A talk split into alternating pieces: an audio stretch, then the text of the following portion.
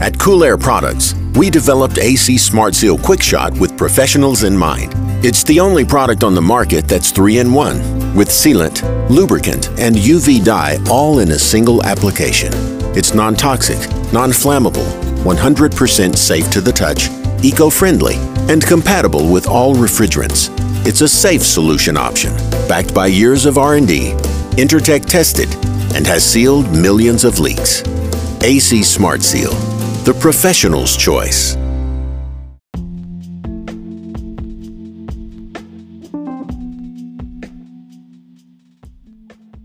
So I had my first successful attempt at using Google Hangouts to do a podcast. The audio was fantastic. Um, I was talking to Brandy Ference. She is a chiller tech, um, and she knows her stuff. But we might have to do the podcast again because I forgot to hit record on Google Hangouts. I forgot to start the broadcast. God damn. It's all about learning. So these are mistakes that that I'm making while I'm trying to learn this stuff, but the next time I won't make the same mistake again. Anyway, so I'm going to have to fly solo for this podcast and just talk about some random stuff here. And one of the things that came up this week is copper and natural gas. Well, a lot of people were giving me grief about using copper for natural gas.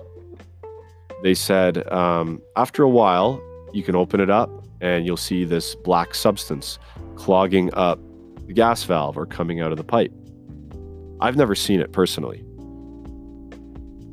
in Ontario, Canada. I put out a, a, a post on HVAC Hub, and half the people said they've seen it, and half the people said they haven't. This is from different parts of North America. Now, I did do some digging.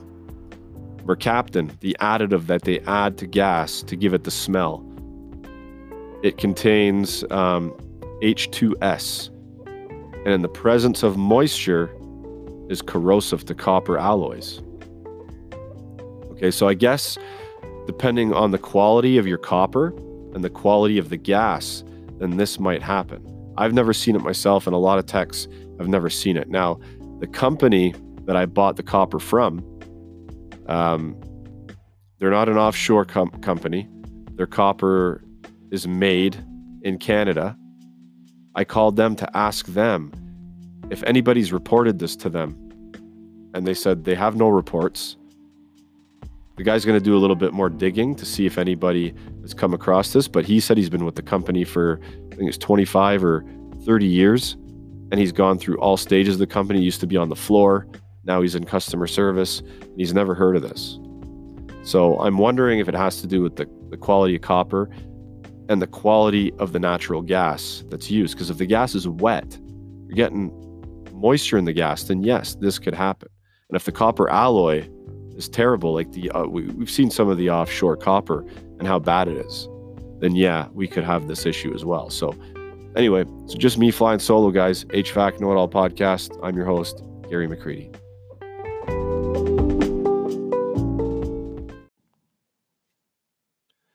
So, a tool that I opened up today on this TruTech Tools Minute was that Navac tubing expander, hydraulic tubing expander, or pipe expander. Basically, a swedging tool. And it's like a gun that you pump. And as you pump it, the bit or fitting that you put on the end expands out.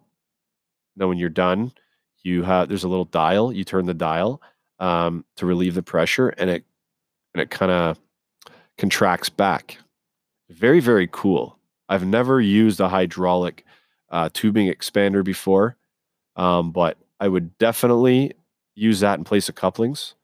I, I used to uh, have the the swedging dies that you'd have to manually uh, hammer down into the pipe. Those were terrible. I hated those.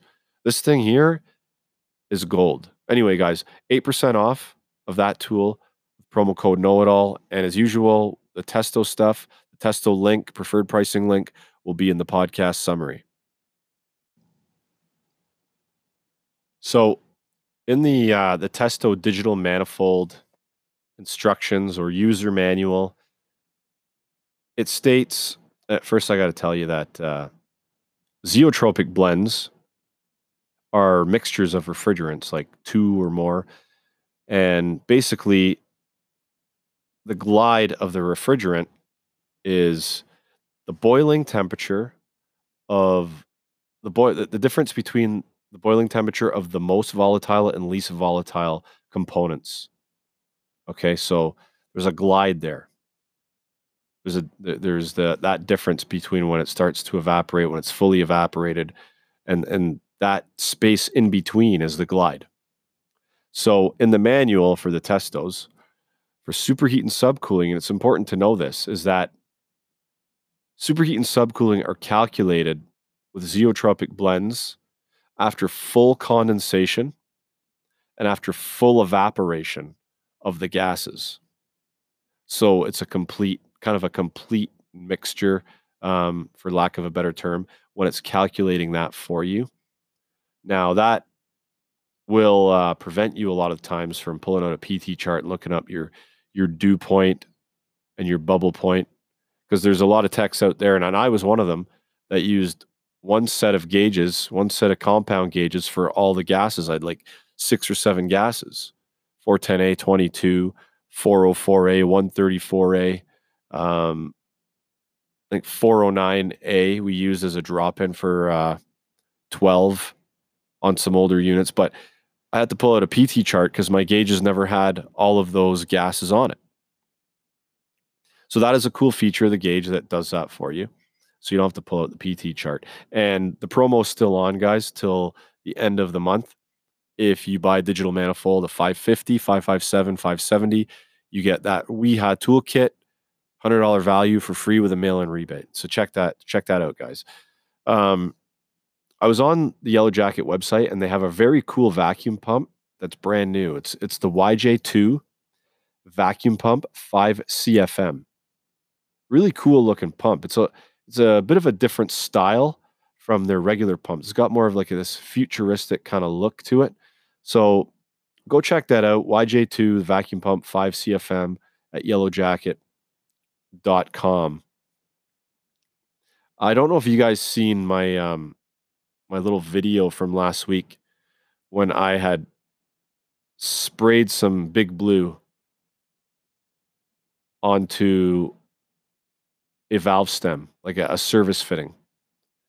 The bubbles that came out of that thing was crazy. Then one huge bubble came kind of growing out like a growth, like a tumor off the off the thing. It was massive. You guys heard the podcast last week with John Pastorello and how we talked about the uh, bubble surface tension. Well, this bubble was massive, and you don't get that from kid soap bubbles that you buy at Walmart that some techs say, oh, yeah, just go to Walmart and buy kid soap bubbles. You don't get the same response out of those. That bubble was very, very cool. I was very impressed by that bubble. So, anyway, that's Big Blue, guys, the science behind bubbles.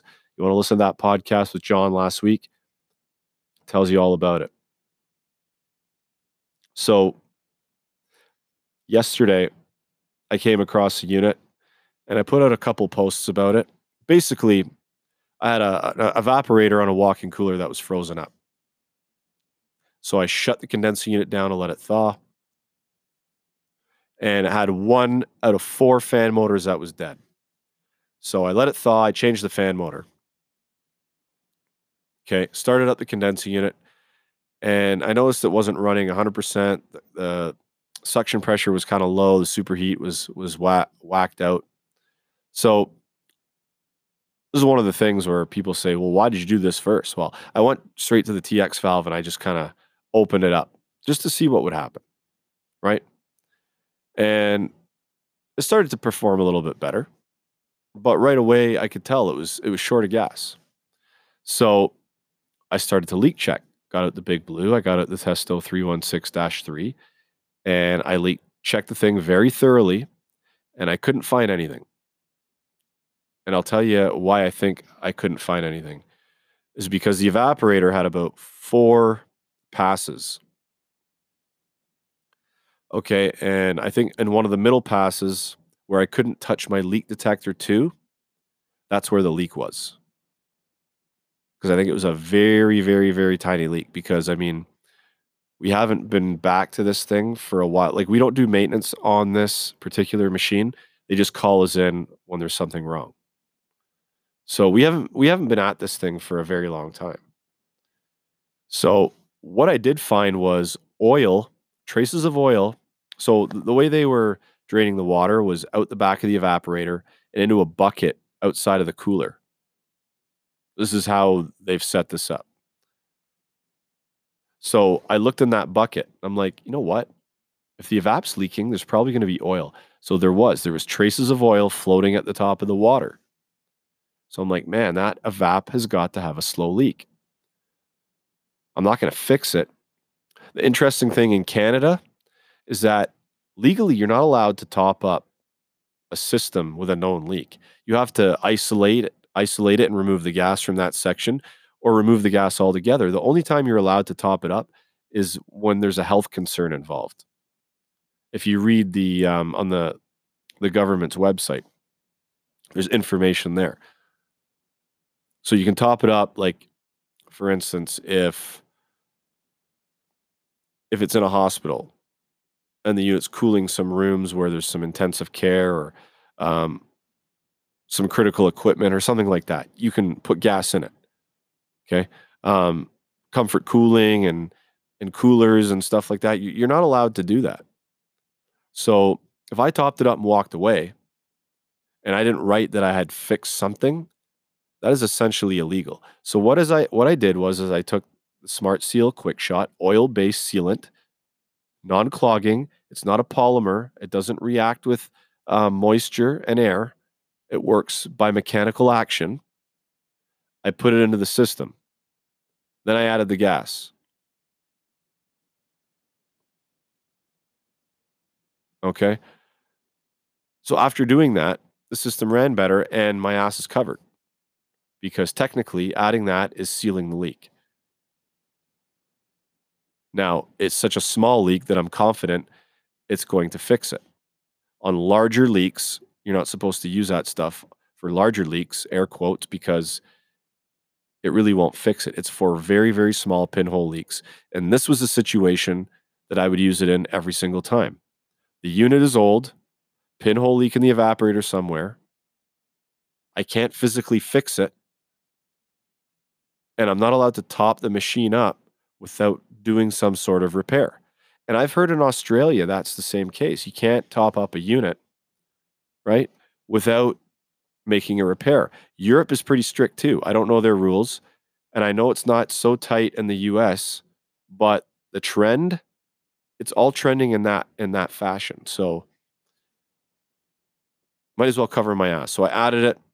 Everything's good now. It's running. We resent the quote. We sent a quote out to replace the units. We resent out a quote again. Hopefully they um, they respond and we get this work done. So last but not least, guys, me and my pal Joshua Liu over at Housecall Pro want to bring some more exposure to what they're doing over there because they really are doing stuff that's going to help out business owners in the industry to go to go paperless, to have the ability to send jobs directly to a tech's phone so they can be more organized and they're not they don't have a pile of papers in front of them.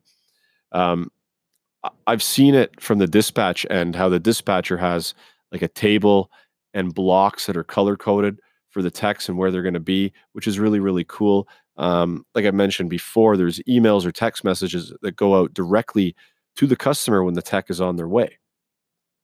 It's all automated. Okay, it makes your life easier.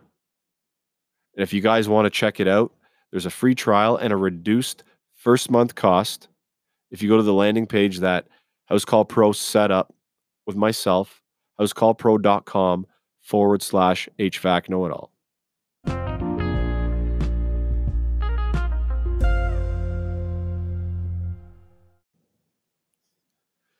I kind of, I sort of wanted to revisit the HVAC Six Sense thing because I did do a podcast on it.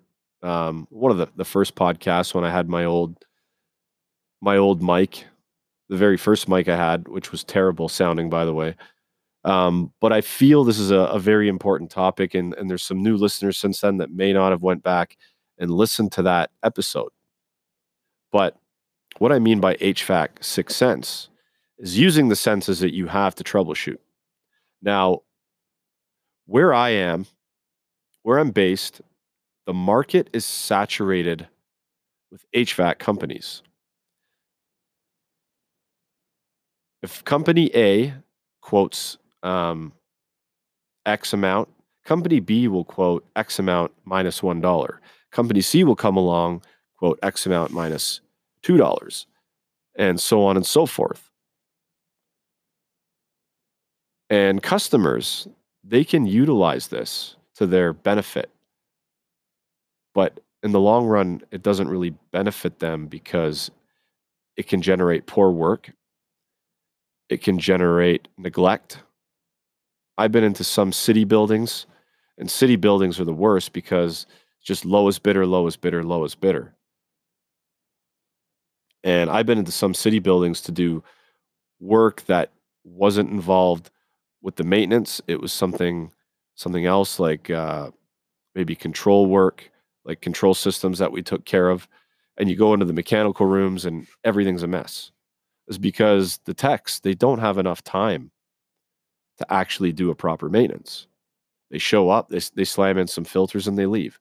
And they wait for service calls to come in to go back and, and, and correct these issues. I had a, a coworker that left the company and went to work for a company that did a lot of city stuff. They took care of like um, police stations, uh, fire halls, stuff like that.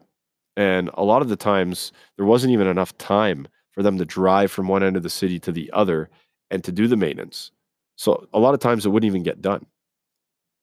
They would wait for a service call to come in. And when the service call came in, they would bring their filter or their, their filters and belt or whatever with them and bill it on the service call. That's crazy. That's that's what happens in a saturated market because customers know there's enough companies out there that's willing to bid and bid low to get the work. So I've kind of grew up in the trade in that environment. So I've had to rely on my senses to troubleshoot a lot of things. Now, if you take care of a building and you're at that building all the time, you can walk, for me, I can walk up onto a roof, open up the roof hatch, and immediately I can tell if something's wrong a lot of times just by listening. Oh, there's a squeaky belt over there, or the bearings sound bad on that one. Why is that? Why is that unit vibrating? Why does it look like the cage on the uh, the condenser fan is vibrating? Then you go start checking these things, right? there's buildings you only have enough time to change the filters just because it's so cutthroat. But you got to keep your guys busy. There's no fault to the companies or the company owners. They have no choice. They have to do it to keep themselves involved in the market or they're going to price themselves right out of it. There are customers that realize that the quality of work that they get is good and they put it on a pedestal and they're willing to pay extra for the quality and the extra bits and pieces of maintenance. But there's companies that that take advantage of the system. But in the long run what they get back in return is not what they think. Reality and perception are two different things. So relying on your senses as a troubleshooting method is huge. So what i do is I'll walk up to a unit, for instance. This happened to me a couple weeks ago. Walk up to a unit, I put my hand on it. It's just the fan running. And I'm like, that vibration is off. There's something wrong. I opened it up, and right enough, the blower bearings were a bit wobbly. There was also a slight sound, too, right? Um, and it helps when you go to buildings where and I and I know if you're in residential, this might not apply to you, but I go to buildings sometimes where every single time I go there, the fans are running 100% on all the time. That's just the way the building operates. So it's easy to tell If you put your hand on that unit and you don't feel any vibration, the fan is probably off. If the fan's off, we have to look further into this. This is another thing that happened. Same building. Three units were off. Okay, I got to look into these. And every time I got to look into something further, I call the building guy or the maintenance guy and I say, listen, I found these in the maintenance, but I don't have time to cover it on the PM. We need to open up a separate job to troubleshoot and fix it. If the repair is going to be over $500, let's say, then we'll quote you on the repair. And they're usually like, yeah, that's cool. Do that. So three units, put my hand on it. No vibration. Open them up. Blown fuses to the uh, the blower fan. Now I did a little post about this on Instagram and Facebook. I found a contactor that had carbon or dust tracking across the uh, the lines, the two pole contactor across the lines, and it popped the fuses. So the fan stopped.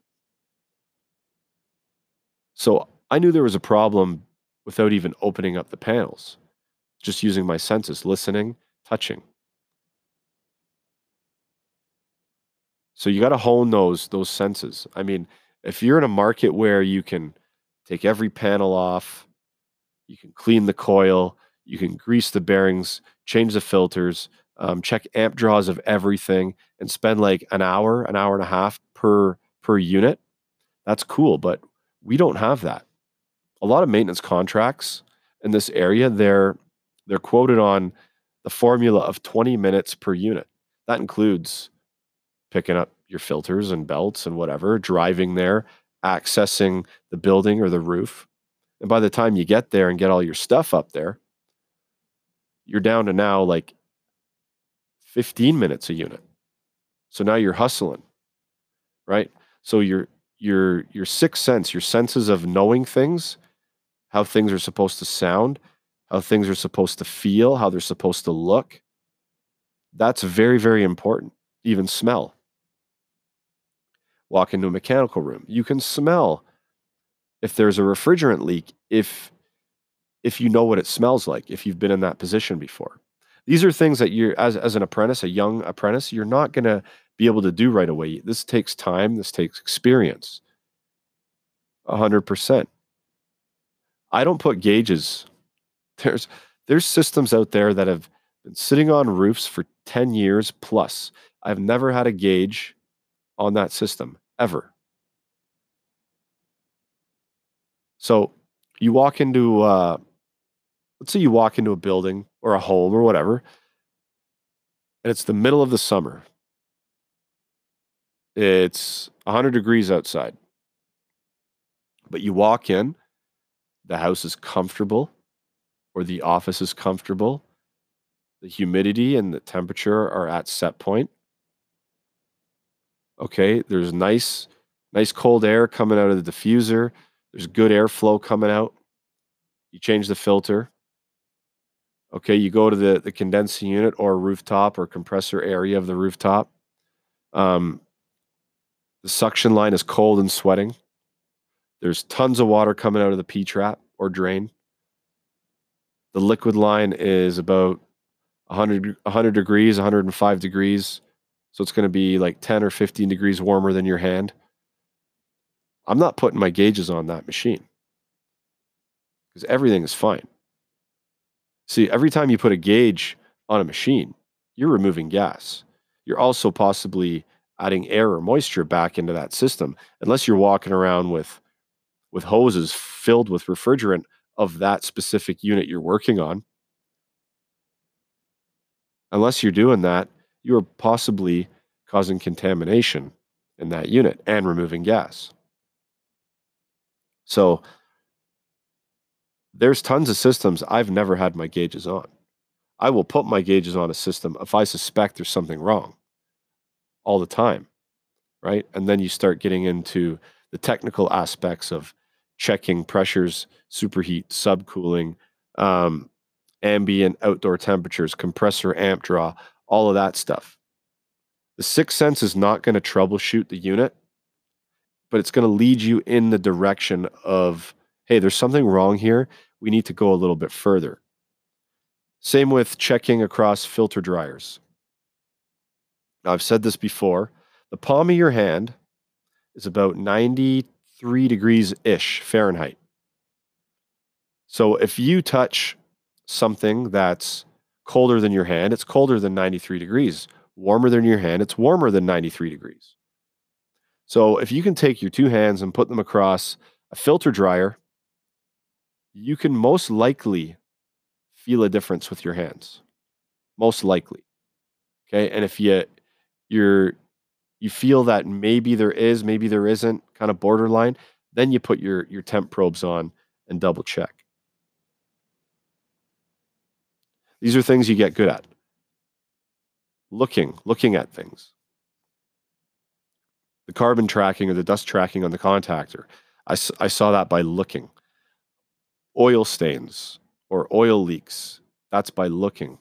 Um, frozen coils, iced iced up suction lines by looking. Um, cracks and fan blades, dirty coils. Like there's a ton of stuff that you can do with your senses.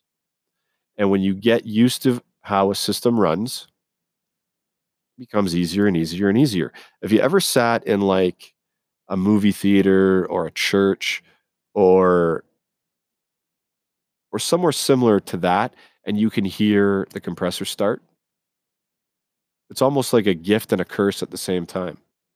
But I hear that all the time. I'm like, "Oh, there goes the compressor." That's that's a trained ear because I'm so used to hearing that noise. People sitting around that have never heard that before, or I'm sure they've heard it, but it's not in their their best interest to know what it sounds like. They don't care. But you know what a, a compressor sounds like when it starts. Scroll compressors. They sound terrible when they run backwards. Terrible. They also don't pump. So if a scroll compressor is backwards, you can tell by listening and you can tell by feeling the discharge and suction line. They're not really going to change temperature. You're not going to have a, a hot one and a cold one. There's there's a lot of things that you can do. Now, I guess we're going to leave taste out of the equation because there's not many things that you're going to taste, but you're going to feel, you're going to listen, you're going to smell, right? and you're going to see. Smelling is a good one. I know it's not good to breathe in any kind of fumes, but sometimes it just happens. Like, I don't know how many times I've walked into an office, the heating's down, the AC's down, and right away I know what's wrong. As soon as I walk into the office, because I smell burnt windings. Burnt windings, I'm like, 99%, I guarantee you that's a blower motor that's burnt out. Go up to the unit. Yep, blower motor's burnt out because I know that smell. I've smelt it a million times. Dust burning off a heat exchanger is another one. So, in the land of server rooms, what we got to do is they got reheats for dehumidification. And during a PM, what we got to do is burn off the dust. Okay. Um, but you got to be careful because there's alarm systems in the, the server rooms, smoke alarms. If there's too much dust burning off, you can set the smokes off. So this is where your nose comes into play. And it's funny because I've done this in server rooms where there's IT guys working and I know what I'm about to do. They don't. They have no idea. so I'll turn the the heaters on, right? And I start to smell the dust burning. And if it gets too much, if it gets to the point where like, wow, that's a lot of dust burning off, you got to shut it down before it sets off the smokes. But you do every three months if you go, you are going to smell a little bit. So I'll watch the IT guys and, and I'll do this for fun, right? Because you got to entertain yourself during the day. So I'll turn the heaters on and I'll just kind of stand around and I'll look at the IT guy and he'll like stop what he's doing and kind of like look around the room and then he'll leave the room and then he'll come back in the room with two more guys and they'll start looking around and they'll and I'll walk over and like, guys, what are you guys doing? Looking for like something burning? They're like, yeah, what's that smell? And I'll and I'll explain to them what what happened. Once in a while, if I'm nice, I'll go tell them first. So, but uh, it's it's just for shits and giggles, good times.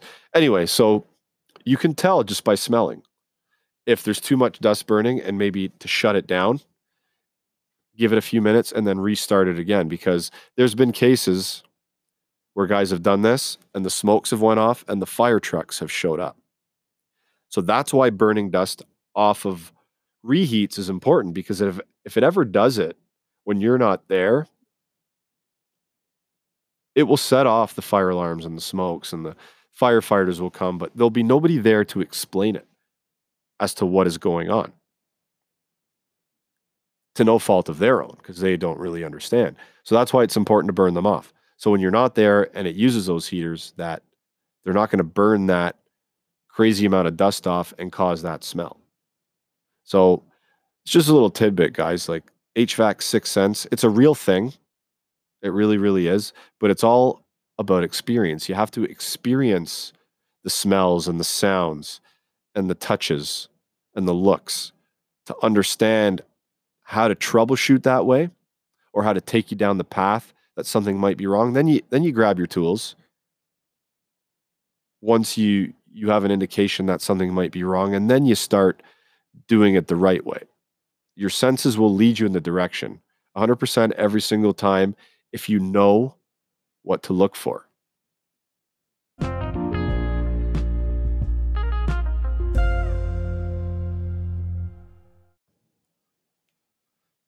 Another thing I wanted to talk about was I've been getting a lot of messages lately from younger techs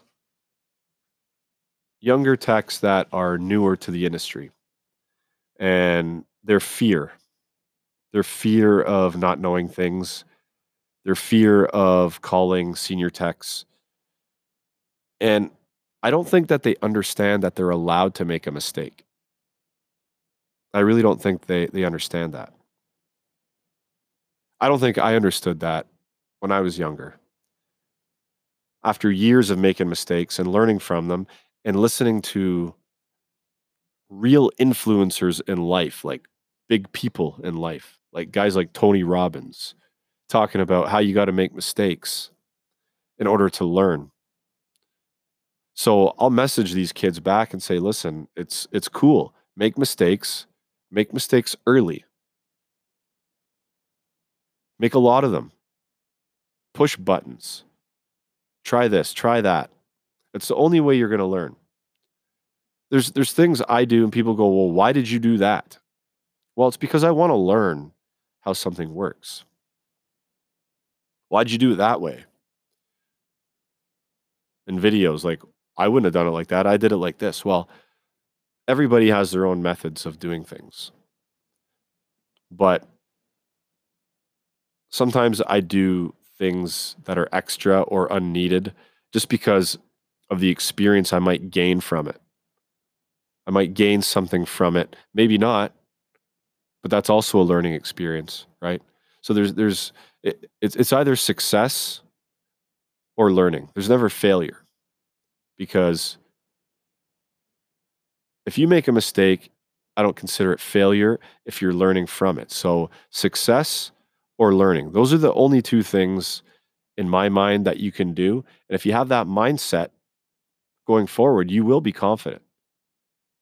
I've made tons of mistakes in my career and and I don't know if I've mentioned this one on on the podcast before, but one of the stupidest things I ever did was cut two blades off a blower wheel because I couldn't get to the uh, the set screws.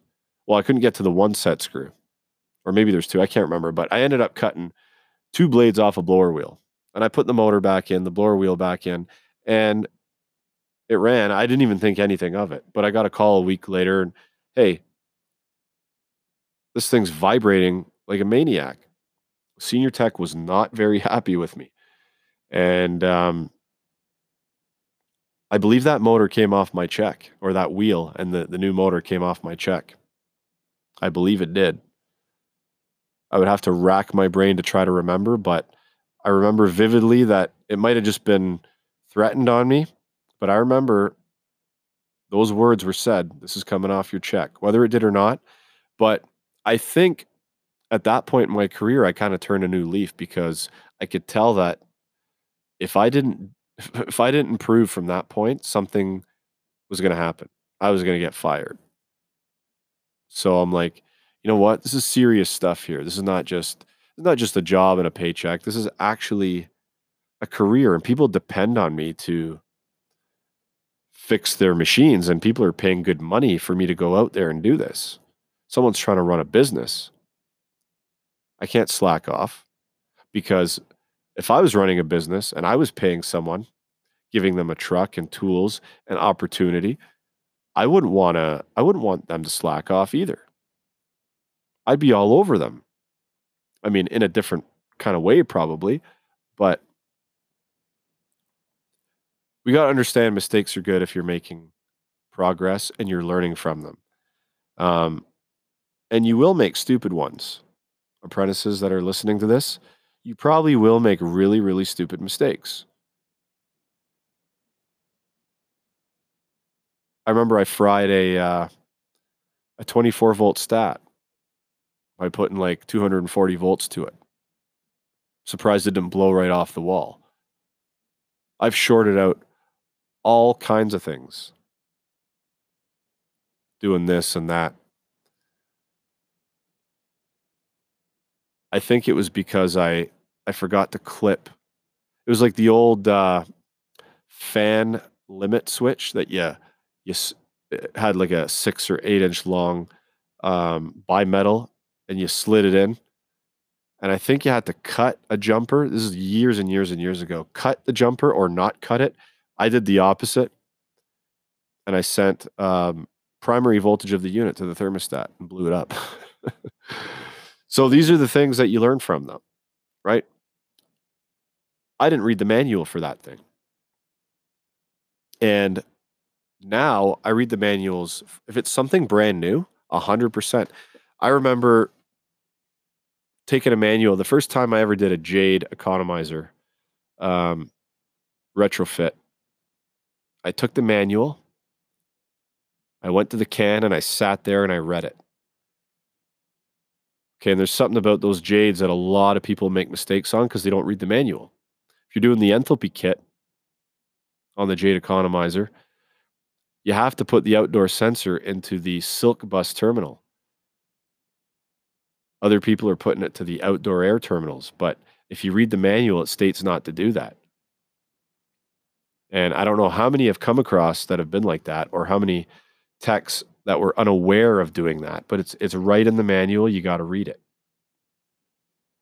And that was just from me taking the time, sitting on the can doing nothing anyway. It's either that or scrolling through my Instagram feed.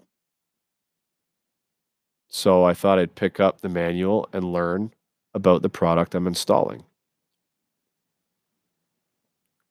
So I guess you can avoid your mistakes to some point if you take care and take a little bit of thought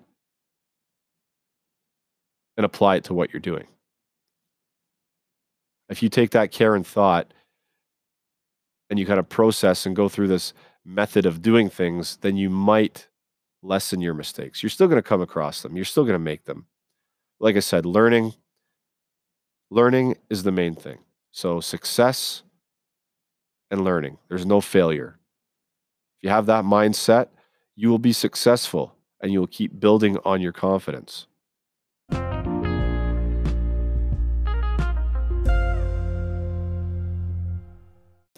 So I put out a a post just in closing here. I put out a, I, I made a, a, mock up of a hat, and the hat said, "Because I'm vacuum rated as fuck," and I just said, "Who would wear this?" And it was kind of a joke, right? Just just for some content and a laugh, and and to get some funny responses and to have a conversation. Now, most people said they wouldn't wear it and I get it because nobody wants to walk into a customer's home or office or whatever wearing that hat. If you got kids, you don't want them to read it. Okay, just more like a more like something that you would hang in your office or hang somewhere. I don't know. You wouldn't really wear it around, but just a joke. Anyway, some people get offended by profanity, and that's okay with me if they get offended by it. What what I kind of don't like is people that say that you can't use it or shouldn't use it. Because I don't care if you don't use it. And I'm not a potty mouth by any means. Like I don't go around F this, F that. But let me tell you, I grew up very, very worldly. Okay. I've experienced many, many cultures. Many cultures. I was born in Scotland overseas. Okay. So I've grown up around Scottish, English, Irish. They all swear like troopers. Okay. And, and it's all in good fun. It's it's all in the context. I'm all about context and message. I'm not about the words that are used. So I came over to Canada. I've had best friends that were Vietnamese. I've had best friends that were Jamaican, best friends that were Indian. My wife has um, Spanish and Italian in her family. Um, her stepdad and our brother in law is Portuguese. So I've been around a ton of cultures growing up. And I've seen how different parts of the world do things. And I don't take offense to to many things, to be honest with you, because it's just how people roll. I don't want people to take offense to me, so I don't take offense to them unless they're being insulting or negative in some sort of way. But if their if their message and their context is cool, it's positive, it's humorous, it's fun. If they throw in an F bomb, it doesn't bother me. It doesn't bother me at all. Um, some of the most successful people, you're listening to a podcast right now. The number one podcast in the world, I believe, right now is the Joe Rogan podcast. And when he is lining up his sponsors at the beginning of the show, he is swearing while talking about them. Um, Tony Robbins. Tony Robbins is a guy that CEOs of companies, presidents, high end athletes, you name it, they go to him for motiv- motivational help. If they're lost, they need they need to get to that next step. If you ever watch his seminars, they're captivating. And he swears all the time in his seminars. It wakes people up. So I see a place for it strategically pre- strategically placed profanity i think has a place in this world someone that use uses f-bombs in place of the word um that's not cool because that just shows their lack of vocabulary but if somebody has has words somebody has a message somebody is articulate in their speech and they add an f-bomb at the end of the sentence I'm okay with that. I actually think that's really, really cool. They're just emphasizing because profanity a lot of times is just emphasis on what you're saying to give it that boost. Some people don't agree with that. That's okay. Just don't get angry at me if I agree with that because it's like the tattoo thing. Everybody that doesn't have tattoos or some people that don't have tattoos they get upset that people have tattoos well the people that have tattoos don't care if you don't have any just live your life how you want. Be happy. Spread your message. And if somebody throws in profanity but they're being positive they're being funny they're being insightful they're being articulate don't i mean there, there's nothing to be angry about. That's just them. Anyway guys i'm out. It's late. Happy HVACing